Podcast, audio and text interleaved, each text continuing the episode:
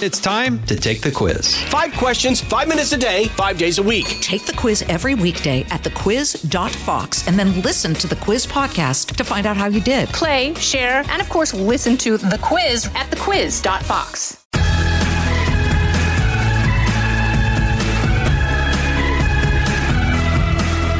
Okay, so I was on vacation skiing in Colorado, and I said to my team, keep things under control.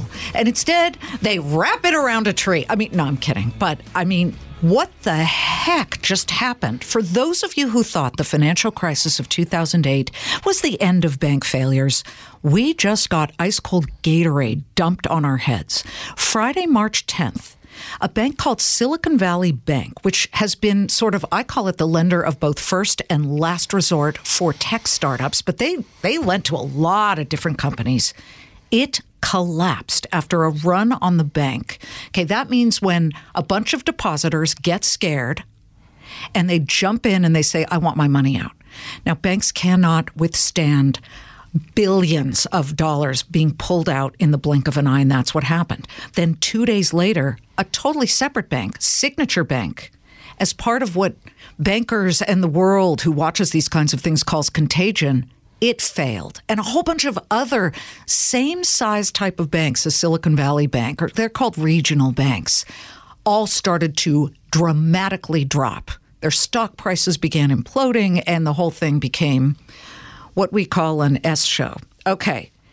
I sat there and I said, How could this happen? And what happened? Guess what? We're going to explain it all thanks to my guest today. He's Chris Whalen. He's both a bank investor, I mean, decades. He gets this entire industry. He's also a brilliant risk analyst. I've known him for years, and I said, Get in front of the mic with me and explain what the hell happened, Chris. Thank you for being here. Thank you, Liz. I appreciate it. Silicon Valley Bank. Why did it collapse? Bad risk management. You know, their their forte is lending to little startups. They bank them very well, high touch. They keep their money safe. They do all the basic things that a startup does. They lend to them. They arrange private equity financing. They also keep options. So at times the bank has been quite profitable. They have a little equity kicker. But they apparently decided to go long mortgage backed securities. As Explain what that is. This is where uh, the government finances your mortgage. They put a whole bunch of mortgages together and sell them to investors. Okay. Just this is reminiscent of Uh, 2007. ex- exactly. And interest rates went up and the price of the securities went down, and voila, the bank was insolvent. That's how it works. It's like, remember, It's a Wonderful Day when they lost the money? Well, in this case, you know, a wonderful life. In this case, the money disappeared because of the market. This is a bank that literally days ago won and was named one of Forbes's best banks. Yes. And there isn't, or there wasn't, a single banking analyst who had a sell rating. Nope. And they were being honored and accolades floating all over the place on them. investment grade ratings from Moody's. Are you serious? None of the rating agencies have reacted to any of the Fed's interest rate tightening yet. Okay. And then within a blink of an eye, suddenly they must have realized "Mm, we need to raise some some money because let, let's do this in the broader scheme of things because people are listening at all different points of time on this to this podcast. They also had a bunch of bonds, treasury bonds on their books, but they had bought them a long time ago Yes. with lower yields. Very low. Okay. Then you get a lot of these startups in a little bit of trouble because the economy's slowing down. Exactly. Interest rates are going up. So maybe they started pulling their money out in a more calm way, maybe a month or two ago. So SVB says, what? We're going to sell some of these bonds to raise cash? Yes. so- What's wrong with that? it illustrated their weakness to the market. That's what it did. It put blood in the water. And the short sellers who were already after the bank uh, saw that loss and then they came after them. And the bank collapsed. See, when you get people taking money out of a bank, I don't care how good the bank is, it fails. They just can't adjust when 10 or 20% of depositors walk out the door. Well, in a single day, Yes. 42 billion for those of you who don't know was pulled out of this this maybe little known bank outside of Silicon Valley. We used to have the CEO on a lot. What about the theory that I mean, why can't a bank be allowed to sell some bonds to shore up cash. Isn't that what they're supposed to be doing?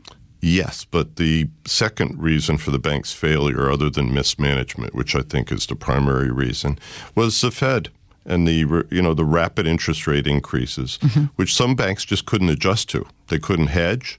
Uh, they were caught off guard. And as other banks in this predicament, Silicon Valley Bank was the worst. They were of, among large banks. They were probably the biggest outlier, as we call it in the risk world. They were sticking out here, and everybody could see it, and they were punished as a result. You know, it's really sad, sad, in many ways. I yeah. think because they were the bank in a world of no's.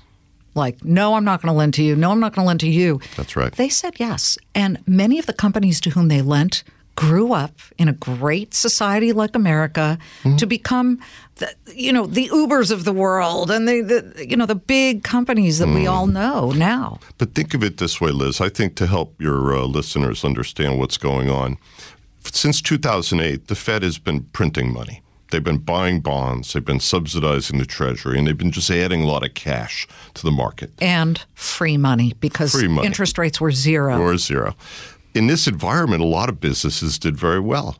Tech companies, startups, even banks that not really normally wouldn't be terribly competitive. So Silicon Valley just banks the Valley community. Signature Bank banks local businessmen, the Jewish community, multifamily real estate in New York City, especially rent controlled real estate in New York City. So these are two banks that had very focused businesses. And as soon as they get hit with a lot of macro risk, interest rates, the economy, all of this, they become unstable. Okay, so Signature Bank now gone, underwater, doors yeah, locked. Big big problem for New York City. What happens to people who banked there? Now, the good news for depositors is that the They're FDIC yeah. is making them entirely whole even beyond what they normally insure, which is 250,000 per account. Okay, I, I went through the financial crisis. I remember spreading out all of my finances through different accounts so that each account had less than 250,000 in because I was worried not that I have that much money but the fact is that it's not just Signature and SVB right now. We watch as a lot of the regional bank shares started going dramatically down. But right. they are not even anywhere near Silicon Valley. No. Why would a First Republic uh, be stretched? Why would a Western Alliance Bank be stretched or a PacWest? It's a combination of their relatively small size mm-hmm. compared mm-hmm. to the top 20 banks, for example. And it's also, I think, a function of the fact that there, there are stories behind each one. First Republic is basically a, a, a, small version of Charles Schwab. It's a high touch bank, not particularly profitable, but very nice. They cater to a high net worth clientele but really they're not a terribly profitable bank. Western Alliance is a wholesale bank that was involved in the mortgage business. Obviously, the mortgage business is kind of down on its luck now that interest rates are up. There's virtually, you know, we're running at 10% of the lending we were doing in 2020 when the Fed was giving away money, right? Right. So both of these business models have seen huge changes. And then you have Key. You have all of these other banks that are large, hundreds of billions of dollars, but they're still not Chase they're still not Wells Fargo. So, in a situation like this, if you run a business and you have hundreds of millions of dollars in funds and payroll and escrows and mm-hmm. everything else, you got to know that money's safe. Now, let me say this Signature Bank this morning or on Monday yeah. um, was operating just fine. I That's have, what bothers me. I have clients with hundreds of millions of dollars there in the mortgage business. And they're, and they're fine. fine. Okay, so what bothers some people and me is that if we're in a truly capitalist society, shouldn't, as they say, the forest floor should you know collapse and burn at certain points and then spring up even greener no. and and healthier because the weak were shaken out. No, you have to forget everything you've ever read about Bagehot and The Economist and, and all of this stuff. No. The thing I learned from Fred Feldkamp, who's a veteran attorney, securities lawyer, is benevolence always gets you more bang for the buck than being miserable. If you put your economy into a deflationary liquidation, okay. you're going to live through the 1930s again. If you throw a little money around, especially to help depositors, that's good you wipe out the shareholders, you wipe out the bondholders, which is what's to. happening, here. right? But you don't victimize the depositors because, okay. frankly, you get much worse effects the next day. Imagine the fellow you were interviewing a few days ago was talking about his tech company and worried about their cash. No, you, you want to make sure that these people who are innocent mm-hmm. Don't get killed because you could have 10 or 100 times the losses come about because that company fails. Sure, it could be a horrific. You, you don't want to effect. wave. So Very similar You to have to, you have to draw a line. Lehman collapse, which we Well, saw. that was different. Uh, see, this is why I have Chris because he's explaining to us, more importantly, to our listeners who maybe own a few stocks, is the stock market going to get completely crushed over this situation? I, I would say no. I think that Powell will back off. Um, they're already talking about ending the runoff on the portfolio. Federal Reserve Chair That's Jay right. Powell. So I think they're going to respond, but I also think that Washington right now under the Biden administration is a dangerous place. Why? I mean, they do not have the competency to handle business or financial questions. There are a lot of agency heads right now that are totally lost. And I know this because I talk to the career staff. I talk to the professional civil servants and they're worried. Well, we don't have a collapse, certainly in the wake at the moment of SVB. So one might argue that the people in charge at the Fed and at Treasury and at the FDIC under this administration have done the right thing. Mm, Not yet. No. They've so done this is too not much. over. You're saying this is not over. No, it's not over. We, the Fed has injected such volatility into the economy by intervening in the bond market the way they did. Think of it. It's the same as Silicon Valley Bank. Jay Powell goes out and buys $3 trillion worth of mortgage backed securities, which the Fed invests on their portfolio, right? Interest rates rise, the value of these securities falls mm. 20%. So the Fed is now sitting on a huge unrealized loss. And in the market sense, the weight of that paper, the duration as we call it in technical terms, has gone up fivefold. Those securities are no longer three year securities, they're now 15 or 20 year securities. This is Everyone Talks to Liz, and we'll be right back. Hey, folks, it's your man, Keyshawn Johnson, here to talk about Angie, formerly known as Angie's List, your go to home services. Marketplace for getting all your jobs done well. Now, you might be wondering, what exactly is Angie? Well, let me tell you, it's the nation's largest home services marketplace, connecting over 150 million homeowners with skilled professionals to tackle any project, big or small. As a homeowner myself, I always have things I want to work on for my house, whether it's general home renovations or fun projects like putting in a pool. With over 200,000 pros in their network, Angie makes it a breeze to research, compare, and hire pros, ensuring every job is done well. Whether you're fixing a leaky faucet or planning a full kitchen renovation, Angie's got your back. And get this, folks. Angie's pros aren't just any old contractors. They're your neighbors, often running small businesses right in your community. Plus, they've been rated and reviewed by others in your area. So you know you're getting quality service. So why stress over home projects when you can turn to Angie? From finding the best price to scheduling a pro at your convenience, Angie's got you covered every step of the way. So get started today at Angie.com. That's Angie.com or download the app today to get started on getting all your jobs done. That's Angie, your trusted ally in home services. Let's say some of our listeners have a little bit of money right now mm-hmm. to play with. Okay. Warren Buffett always says v- that great opportunities come very rarely. And when they do, you should get in there with a bucket, not a thimble. Yes. Meaning start buying things that are on the cheap. That's what I do.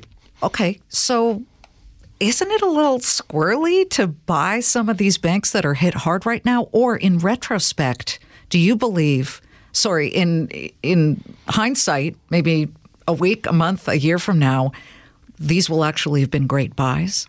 Yes, and and this is what happened in the first quarter of 2020. The first quarter of 2020, COVID, we thought the world was going to end. I got rid of all my common shares in banks and I bought preferreds because you could buy a lot of them cheap. You had $25 preferreds trading in the teens. And the average person can buy preferred? Sure, they're very cheap. They're $25 face values. These are fixed income securities. They're way up the capital structure of the bank, above the common shares. What are you doing now? Well, I have lots of bank preferreds. That's my boring part of the portfolio. And I'm going to go out and buy cheap stocks. I've been buying NVIDIA since it was down at the lows. That's a uh, semiconductor. That's company. right. Big tech company. Do you Chevron. ever buy when the market is in the green and moving higher? No. Neither no. does Buffett. No. Why? Why should I buy somebody else's mistake? It's like Bitcoin. I got to look for a greater fool? Nah. I want to buy cheap.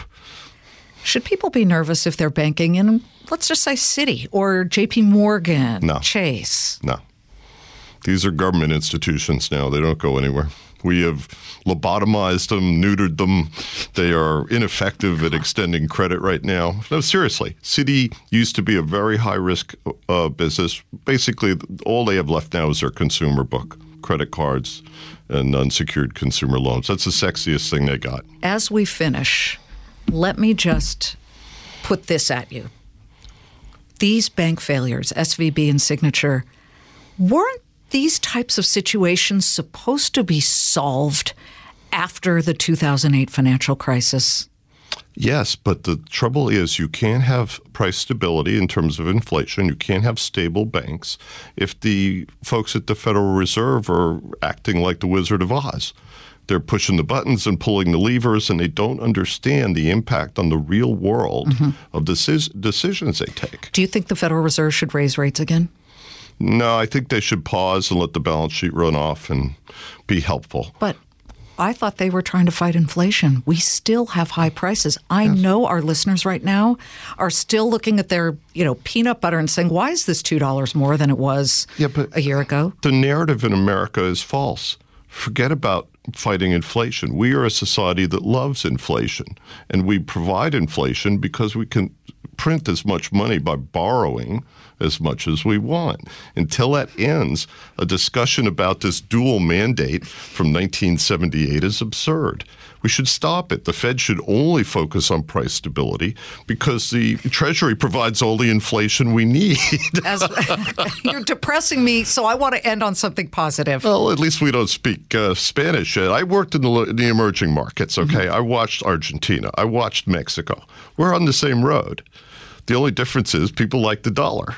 Well, Chris, are you still an optimist? I am. I like just bought Western Alliance. Of course, I'm an optimist. well, let's end with that. Thank you so much for joining us. Thank you, Liz. On Everyone Talks to Liz, Chris Whalen, bank investor and risk analyst. I hope that explained to you guys a little bit in, in regular terms of how this all happened with Silicon Valley Bank and now Signature Bank. And uh, we're here. We're here for you to try and explain these things as best we can because I don't talk down to people, but I also don't I don't assume that everybody knows what we're talking about. You all are professionals, you work hard, you're very smart, but you might not know the terminology, and that's where we try and come in, in in situations like this. I am here for you. I cannot thank you enough, as always, for listening to Everyone Talks to Liz. And Monday through Friday, 3 p.m. Eastern, the Claman Countdown. We have such awesome guests, just like Chris Whalen. So make sure to tune in. Thanks so much. Want to listen ad free? You can do it with a Fox News Podcasts Plus subscription on Apple Podcasts. And then Amazon Prime members, you can listen to this show ad free on the Amazon Music app.